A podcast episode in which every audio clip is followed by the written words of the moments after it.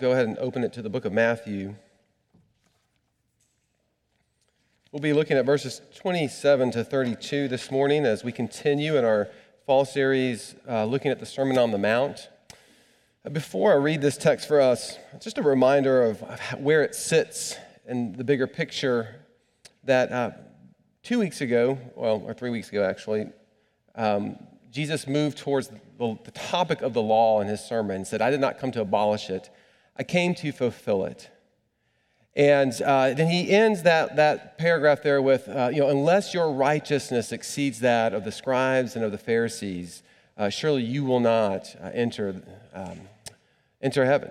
Um, and what he's, what he's been doing, uh, certainly last week and this morning, and then for the next few weeks, is he's looking at and using examples of the ways that, that, that people have looked to the law and have thought, I can do this on my own. I can, I can become righteous on my own. And what has actually happened is they've taken the law and misused it and twisted it and changed it and combined some things so that they can actually make it manageable. They can actually, um, uh, it was codified, as we said, so that they aren't murdering people. Therefore, they're keeping the law. And what I want us to remember again, before we read the text, is that Jesus is coming to this as, hey, um, you have heard this said before like this, but let me tell you what it really means, which means he's coming with authority. We hadn't really talked about that yet.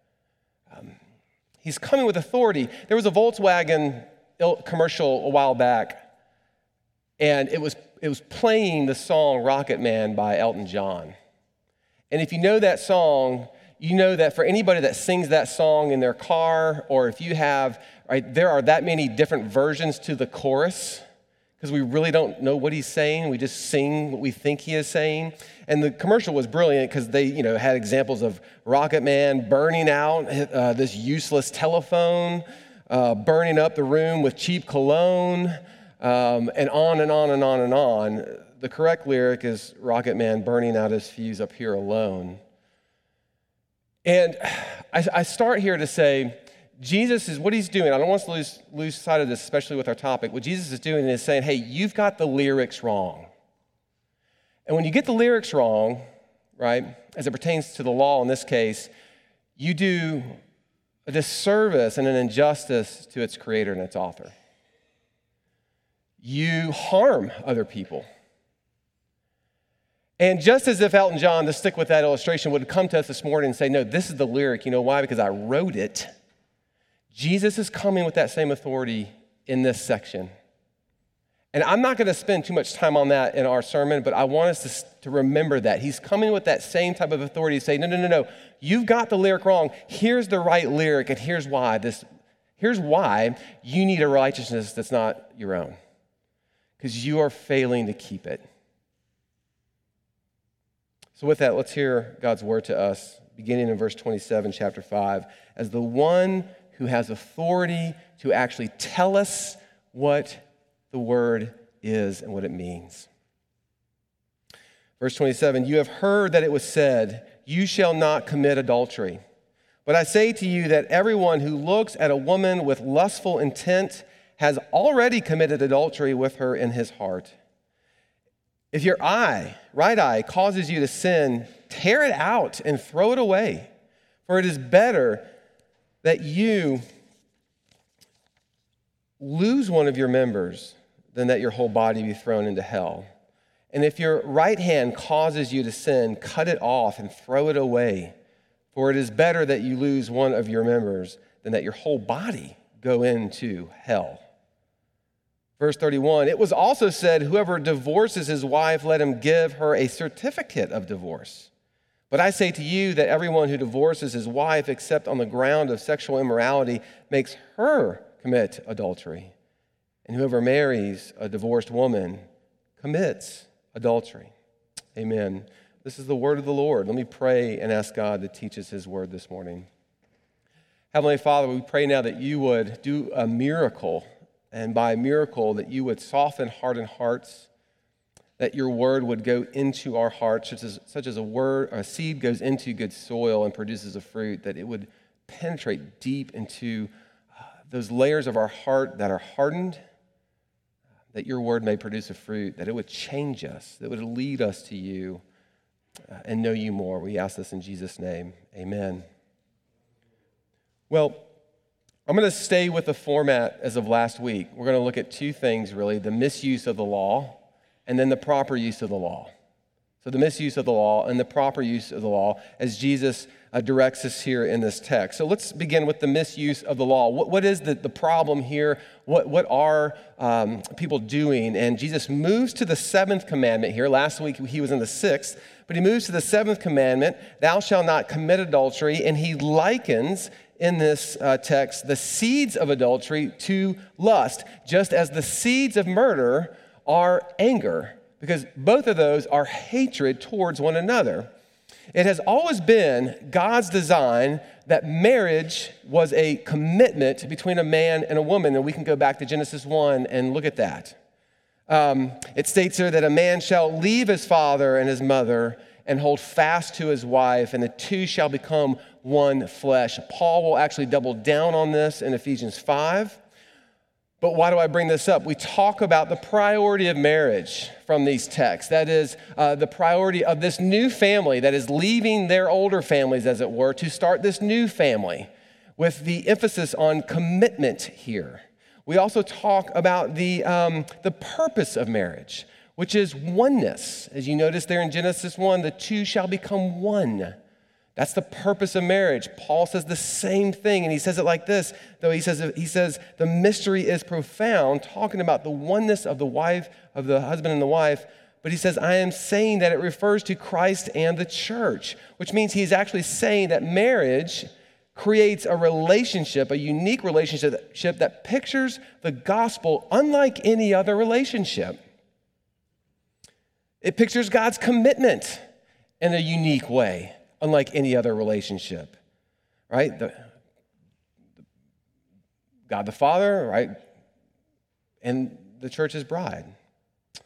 Uh, it pictures the oneness that they are because of his union with Christ. It pictures a new family in our adoption into the family of God. It pictures the natural self giving love of God or the, the sacrifice of God, right? To give of himself, which we see in creation, we also see in him creating us such that a, a, man and a woman do when they create and bring life into the world and the sacrifice that that is, right? Remove any one of these things, whether it's commitment, gender, right? Oneness, sacrifice, and you remove and you distort something about the gospel, which is something about who God is and who his character is. In other words, you change the lyrics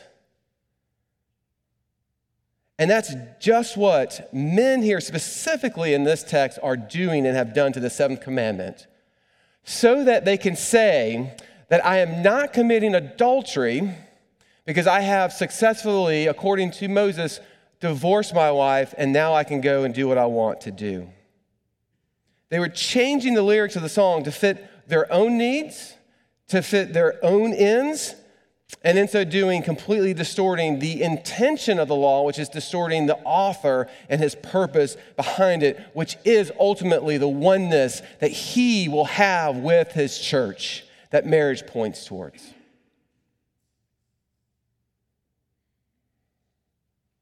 Well, what were they doing? Stated it already, but if we go back to Deuteronomy 24, Moses does give permission for divorce. Now, that's another topic in and of itself. I'm positive we'll touch on it this week, perhaps in that podcast we're doing. Um, but just like any of us, when we are given an inch, we take a mile as it pertains to our own selfish endeavors, right? We can say that there is real reason for people to get divorced, and Jesus is, acknowledges this, right? There's sexual infidelity, which is a reason to get divorced. There's abandonment, right? And I would actually go so far as to say that physical abuse can also be a, a, reason to get divorced. All of those go against the wedding vows of oneness that those folks have made. But they are looking at this and saying, well, gosh, if all I got to do is give my wife a piece of paper and tell her she's divorced because remember, men had all the power, all the control in this culture. So there's also an element of protection here behind this commandment of women specifically and children specifically. But men were doing whatever they wanted to do. If I just need to divorce my wife so that I don't break the commandment, so I can go carry out the desires of my heart with somebody else and therefore not commit adultery, then I'll do it. Here's what one scribe wrote as here are reasons why you can extend this paper that Moses offered, the certificate to divorce your wife. It said a man could divorce his wife if he grew cool, C O O L, cool, towards her. Hmm. I'm sure that's never happened to a wife in this room towards her husband, right? You've never grown cool, which is just to say, mm, mm, right? But don't answer it out loud. Um, another uh, wrote this that you could actually divorce your wife if you did not like her cooking. And I'm not making that up. So, this is not the law, obviously, that we read in Deuteronomy. This, this is, these are later expressions of the law that man has put together. And again, enter into the righteous anger of this. This distorts God's law, this distorts his character. It doesn't protect right? It doesn't value and, and hold up to the image of what he is trying to point us to in marriage, which is the oneness of God and his people, which is the commitment that he is giving towards his people, and all of those other things, right?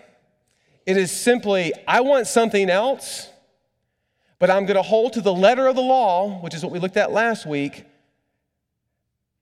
in order to get it. Means this, I'm not going to commit adultery. I'm going to divorce my wife first, and I'm going to go and carry out whatever it is that I want. And that's what they were doing. And Jesus is essentially saying, Your efforts to get a divorce do not keep you from the spirit of the law if you have already thought about the act of sex with another, if you've already thought about what it would be like to talk with this person in, in an un, inappropriate way, to be next to that person, right? To entertain thoughts and ideas, even of what it would be like to laugh with that person because they get you. All the things that you would desire, sexual or not, in somebody else's wife. And this, this gets to, you know, what, what the spirit of the seventh commandment really is, and we need to talk about this, right? What is the spirit of the seventh commandment? Well, as we said last week, with, with any commandment, right, the opposite of that commandment is also true. So the Ten Commandments is the moral law, and that is, we are, we are to hold to that until we go to be with Jesus or until he returns, because it reflects the character of God. And so to, say you shall not murder is not just to sort of limit it to its letter, just a little recap, but to actually work towards the preservation, the, rest, the, the reconciliation, and the restoration of individuals. Such is the case for adultery. It's not just to not commit adultery, it's also to work towards, could be your marriage in this case, the, the, the, you know, the flourishing, we'll say, of that relationship. But if you're not married, it's also to use a more modern phrase, to be a homewrecker in that sense, right? To, to be somebody who doesn't try to work towards uh, the, the betterment of that relationship, right? So that's the spirit. It's catching all of these things. And Jesus is saying that the seeds of that, that sin, the seeds of, of adultery, they are in us. It's not just in the act, it is in the ideas of lust, right? The ideas of of your motives and your heart towards somebody, which is why we're leveled again. We all have that. And he'll get to that in a second. But I think it's important for us to, to stop here. We didn't do this last week, unfortunately, to talk about anger, but we need to talk about what, what is lust, actually. Because I think there are some confusions about this, and it's going to be helpful for us when we get to the second point. What, what is lust here? I want to define it as this lust is a desire on steroids. It's a desire on steroids. Lust is a cousin to coveting and stealing. You could say that. It is simply wanting something that doesn't belong to you and desiring it so much that by thinking about it over and over and over and having it, you can't stop until it's yours. Lust is burning or out of control desires for something that doesn't belong to you. And often uh, the fun of this, if we're aware of it, is the joy and the pleasure we get in theft, the joy and the pleasure that we get in just doing something wrong for wrong's sake. There's, there's a buzz to that. This is what it is. Now, the type of lust that Jesus is talking about in this passage is sexual lust or desiring another man's wife. Again, the men had all the power and control in this culture, but it needs to be stated, especially in today's context, that lust, sexual or not, is not something that only men deal with. So let's go to the obvious. What is so prevalent in our culture when we talk about lust? Well, we can talk about the, the, the uh, accessibility of pornography in our culture. And when we do that, depending on your generation, right, you will naturally think of that being simply a man's problem. So for you in this room, that is not always the case today. And we just need to know that. That more and more, like pornography is becoming something that is consumed by women as well. As a matter of fact, in, in, in the Gitnux um, uh, market data that they are doing on, all things um, related to viewership on the internet and, and, and who looks at pornography and all this stuff. From 2013 to 2017, there was a 1,400% increase, increase in what, what, what people in the, the, the business would call female friendly pornography. And this is their take. This indicates, they say, a shift to meet uh, the needs of, of a more diverse audience, they say. It is a clear indication that the pornography industry is evolving to become more inclusive and accommodating to the desires of women. And this statistic is a powerful reminder that the pornography industry is no longer a what male dominated space, but rather a space that is increasingly welcoming to all genders. Sexual lust is not just a male problem anymore, it is very much a female problem. And you and I, we need to be aware of that, especially in our discipleship, especially in our conversations with one another. Um, and this does cut across generations what was not even a, a, a fraction of the problem to one generation is now drinking from a fire hydrant to another. And that's the internet and the excess of pornography. And it, it, it, it, as we'll get to, it will destroy you. Okay. Two, though, while I'm still aware that sexual lust is not everyone's struggle, doing a, hopefully a good job of covering everybody's bases here, that doesn't mean, though, that lust is not in you. Lust does not have to be a sexual thing, although that is the example here. Some of us are having inappropriate relationships with catalog patio furniture. Thank you for laughing at that. Right? Some of us, like, we think this next pair of shoes, right, or, or this tool is going to finally pull us all together and make life worth living again. That's a lust. And, and this moves to the, the final point that I want to make is that, that part of what the church has done, especially focusing on the sexual aspect of lust, is it, is it said, you have to get that out of you. And so we do this work of saying, you've got to stop basically being sinful. You, have got to stop lusting. And I'm not saying you don't, you, I'm not saying that's not true.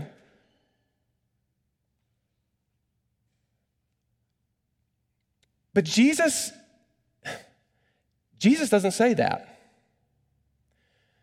Because lust is in all of us, and it is not getting out of you until you go to be with Him.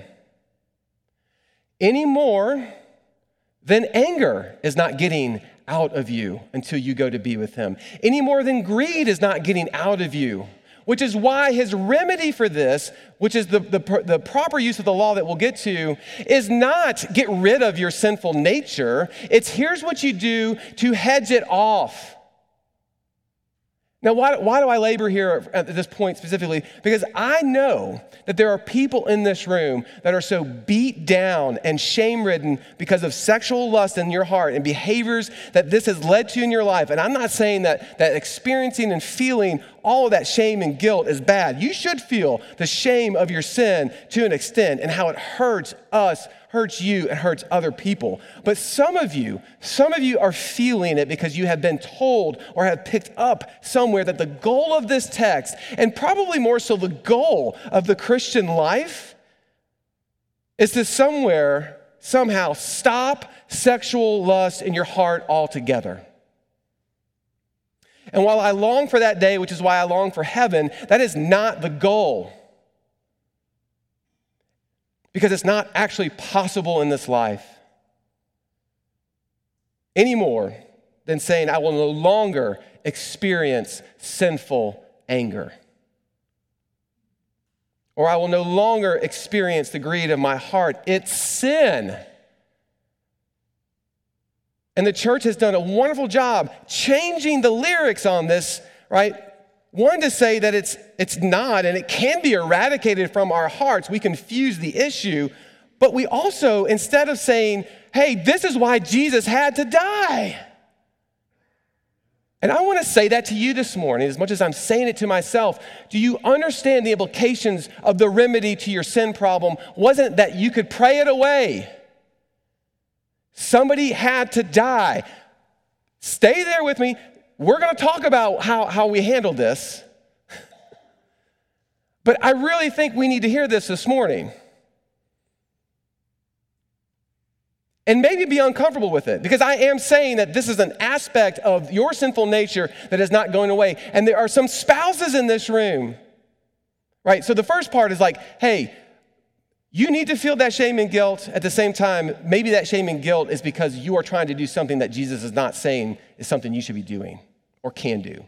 At the same time, there needs, for, for spouses in the room, if your desire for your husband or for your wife is that they would be eradicated of their lust, that is not what is, what is getting at here in the biblical text. And rather, moving in and towards that individual to walk with them through it, to grieve it as best as you can, is more of what the text is getting at, which we'll see in a minute.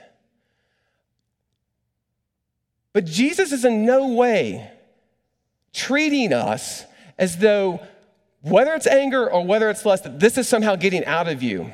And the reason why this is so important is because if you don't think this is your struggle, then you just pass over this like everybody else does.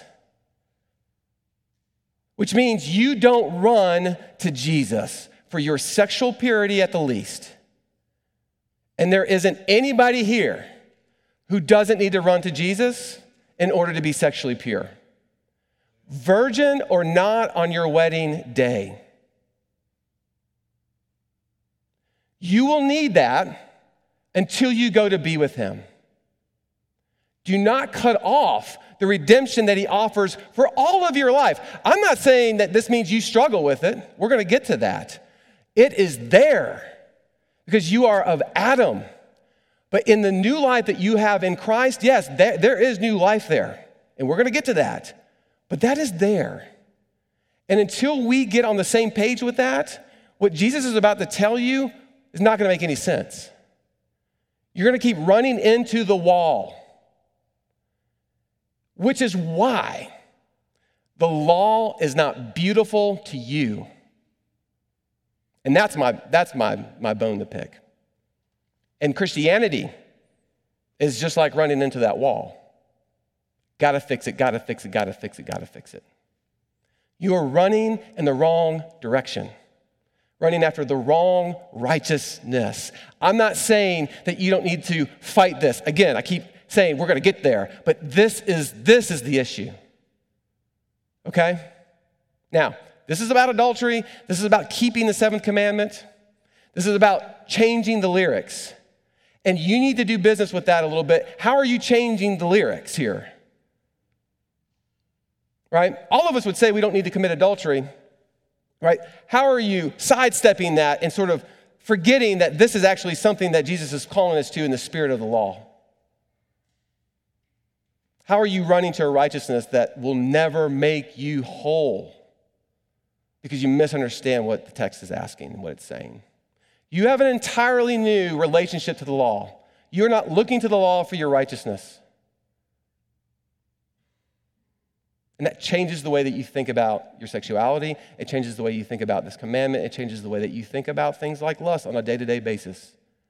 And until we get there, it will not be beautiful to us. Okay, so what do we do? Well, I've already said it. We have to run to Jesus. We have to know where to run. Right? Here's another place where the law condemns us and says we, uh, we, don't, we don't measure up. Okay, that is poverty of spirit again. Whether you are lusting over uh, somebody else's spouse or an individual or over patio furniture, right? That is breaking the commandment for various reasons. And so you need to know where to run. That's poverty of spirit. Grieve it. Bring people into that with you who you trust that can grieve that with you, who can hold you accountable. Stand there in a meekness that says, I'm ready, right, to receive and, and humble myself and, and come to what will actually give me the righteousness I desire, which is a hunger and thirst for it, that you might go to Jesus.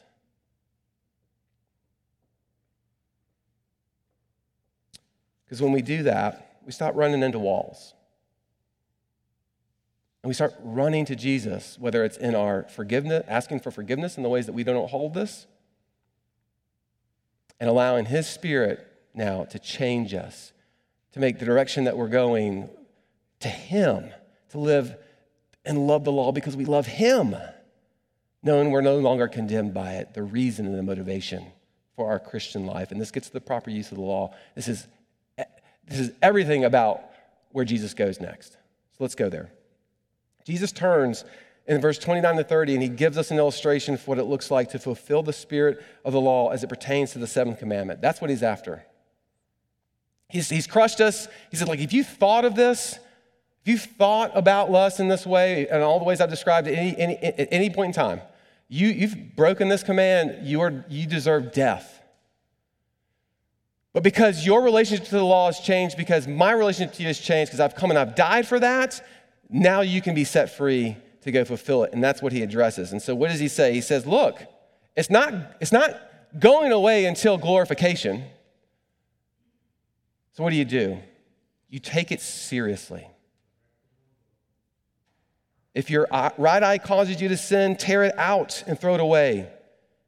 Why? It is better that you lose one of your members than that your whole body be thrown into hell. Same thing with your right hand. Now, let's start at the 30,000 foot view here, right? We're at the 30,000 foot level. We're going to look out over uh, the, you know, the broad stroke of this view. Jesus anchors the seriousness of the sin here with death. That's the first thing I want you to see. He is saying there are, there are two ways to die here, right? There are two ways to die. Sin will destroy you. Lust, in this case, it will destroy you from the inside out. This isn't just sort of a don't break the commandment so that you don't go to hell. This is a, this will eat you alive, like any sin will. So you can die that way, or you can die by cutting off, as it were, the short lived pleasures and joys that you think your lusts and the things that you, your heart wants will give you. You can die to those instead and enter into an eternity of joy and pleasure in the presence of the Father. Why is this? Why does he anchor this in death? We, we don't think about it this way because of our medical technology, but the cutting off the hand and the eye, that's a death sentence. You're not running to the hospital and, and getting that necessarily. Like you, you might survive it, but that is, that is ultimately going to kill you more times than not. They're not, they're not going to you know, the local hospital and saying, hey, will you sear this and sew this up, taking out an eye, right? and not to mention the aspect of work and what then you'd be relied on for the rest of your life if you couldn't see or you couldn't you couldn't do labors and work. So they would associate this as like this is this is saying the same thing. This is death. Which death do you want? Do you want the death uh, that is eternal, that that that rots you from the inside out, that separates and cuts you off from the Lord? Or do you want a death that looks like, look, I will, I will forego the instant gratification that I think this will give me, for the eternal pleasure and joy waiting for me in the presence of the Father. And so, what he does is he asks them to take appropriate measures for this because this is death. This is death, and it needs to be taken as serious as that. You wouldn't take Tylenol to cure cancer. And if you did, you have a bad doctor, or you 100% underestimate what is going on in your body. And this is what Jesus is trying to tell his disciples. This is the seriousness of it. If you're not willing to take drastic measures to eradicate this from your, from your life, you might as well be taking, you don't know what's in you. And we need to, we need to take a few steps back and talk about that. But this is, this is why he starts here. Let's, let's go down to 10,000 feet. Why is delaying instant gratification now a proper use of the law? Doesn't God want me to be happy, we might think? Well, the proper use of the law, as we said, is not just to not commit adultery, it is also to work towards preserving and nurturing the oneness of marriage in this case, whether that be your own or someone else's. And this is for both marrieds and singles in this room, right? Just because I'm single doesn't mean I'm allowed, right, to mess with a marriage or do whatever I want in my dating life for that matter. Why? Because of what the law points to. We'll get to that. But keeping the seventh commandment, both its letter and its spirit, is for everyone to do what is necessary to work towards either preserving or nurturing one's own marriage or someone else's.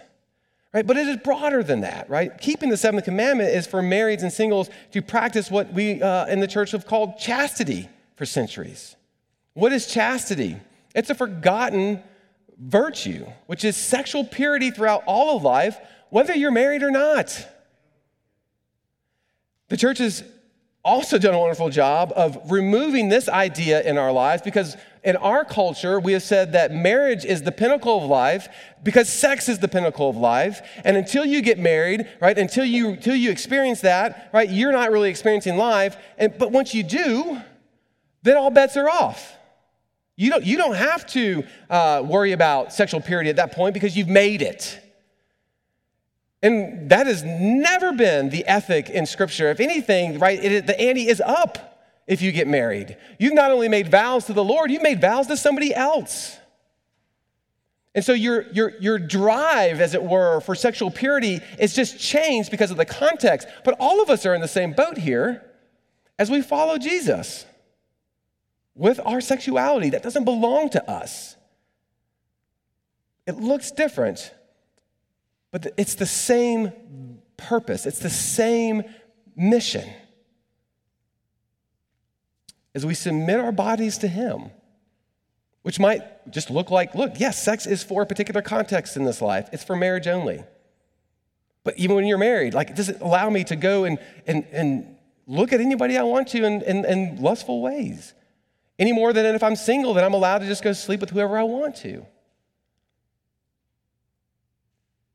There is an ethic in the Bible that God calls us to in every station of life, and this commandment gets at it. Okay? This is what it means to preserve, in some senses, and nurture the oneness of marriage, whether that be your own or someone else's. That's part of the commandment. What are you doing personally if you're married to nurture and preserve that. And we'll, whatever is working against it, Jesus is saying, you have got to cut that off. You've got to take that out of your life. It is that important. what does that look like? What does it mean to remove an eye or a hand in this case? And this gets us to ground level. Let's get really practical. late on time.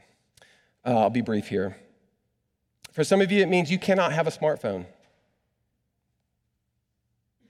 For some of you, it means you cannot have Instagram or be on social media. For some of you, it means that you have to delete a person's contact in your phone that is either not your spouse or somebody that you think about often and hope that maybe they'll call you. Or maybe you text every once in a while, just to touch base. For some, it means you need to stop going to this part of town and this place because of who you see there and where that sends you. In other words, it is different for everybody. But it is crucial for everybody because we all have those seeds laying here. The, the idea is that it would become dormant, but they're still there. But it's different for everyone. And so the question becomes what are the things in your particular life that feed this? And what are you doing to eradicate those things from your life? See the difference? See where Jesus takes us? I have a friend who uses a flip phone. In 2023, he uses a flip phone. Half of y'all don't even know what a flip phone is anymore. He gets laughed at. He misses out on all the joys of modern technology, of all the group chats, of all the Facebook posts and the Instagram pictures and all the, the, the cool things you can do on Snapchat, et cetera, et cetera. He misses out on all of that, which actually sounds like heaven right now, but that's another discussion. Um, he suffers not relating necessarily. And I say this to our youth in here. I know you want that phone and, and you tell your parents, like, this is how we're relating, and there's a truth to that.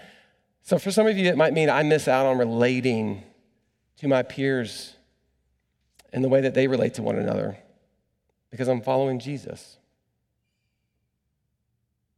But what is my friend doing? He is not trying to remove the seeds of adultery from his heart. He is stewarding those seeds in a way that never lets them catch fire. He is starving the cold. I have another friend who would not meet me for lunch uh, on the college campus. It was, it was silly and it was an inconvenience to me at the time where I worked, but now I get it.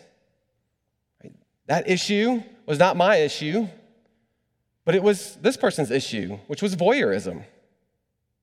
He wouldn't ever go look at a pornographic website but he would find himself in his mind going in places it shouldn't just by simply watching people walk around campus. And so he said, I can't go there anymore. That might sound silly to you. You are not understanding the weight of the problem. It is death.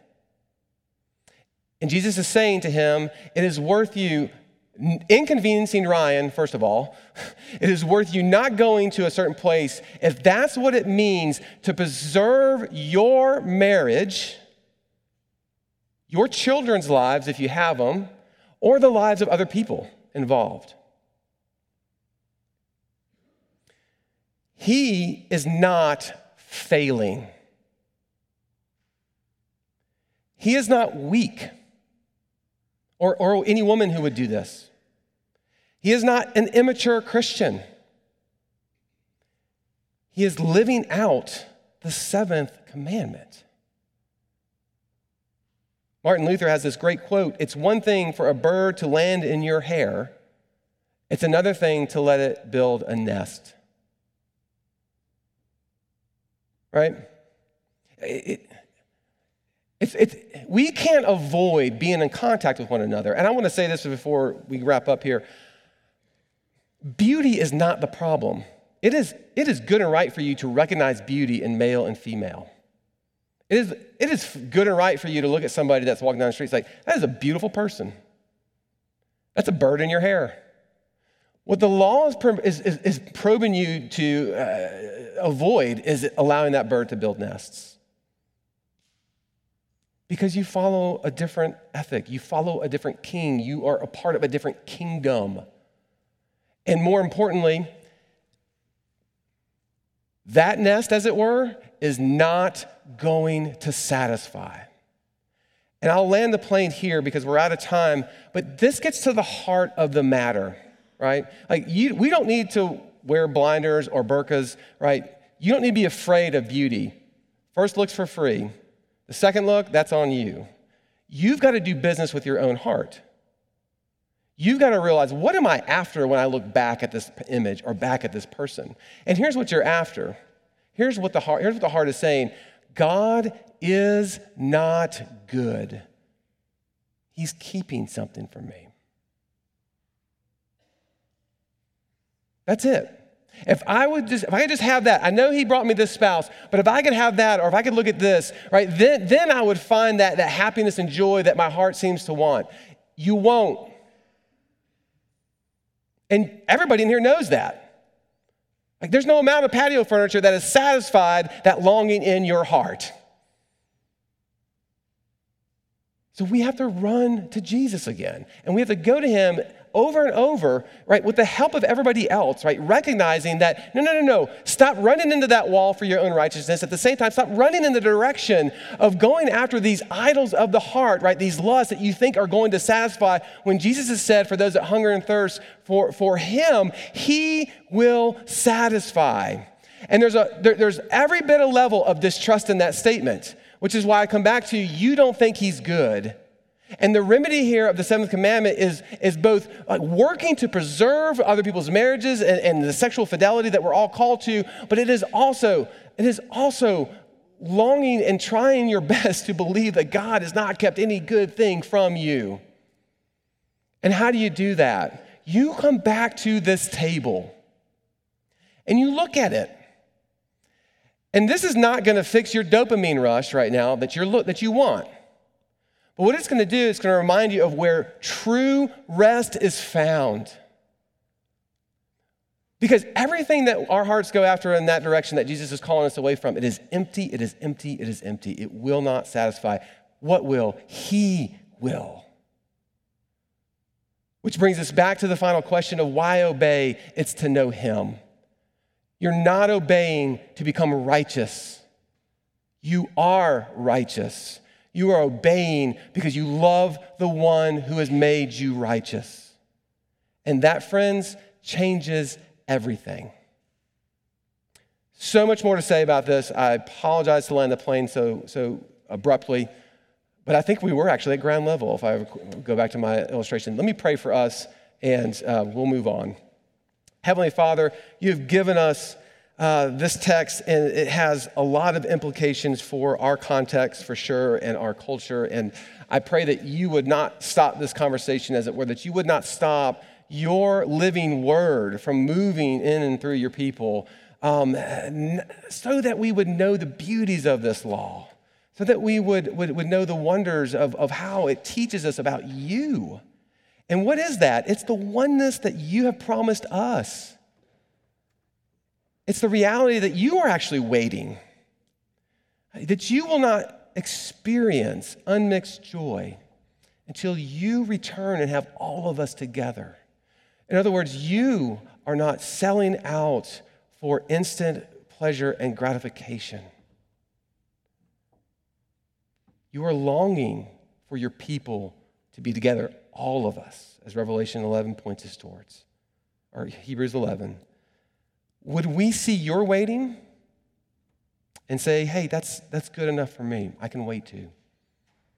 And in the process, continue to move more towards what is true and right and really what our hearts long for anyway. Would you do that for us and would you do it for your glory, we pray? Amen.